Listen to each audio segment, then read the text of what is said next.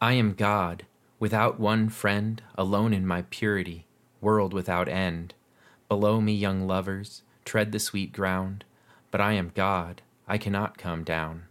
Spring, life is love, love is life only. Better to be human than God and lonely. That was God by Langston Hughes. My name is Jensen. Welcome to A Poem a Day Keeps the Darkness at Bay. Langston Hughes was born February 1, 1902, in Joplin, Missouri. He died May 22, 1967, in New York City.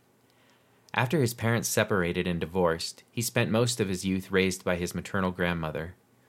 He was involved in the beginnings of jazz poetry and was a leader of the Harlem Renaissance. He wrote poetry, short stories, plays, children's books, novels, and some nonfiction. He was a true man of letters. I love best of all his poetry.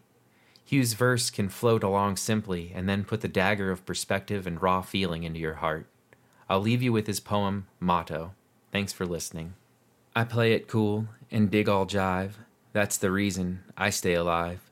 My motto, as I live and learn, is dig and be dug in return.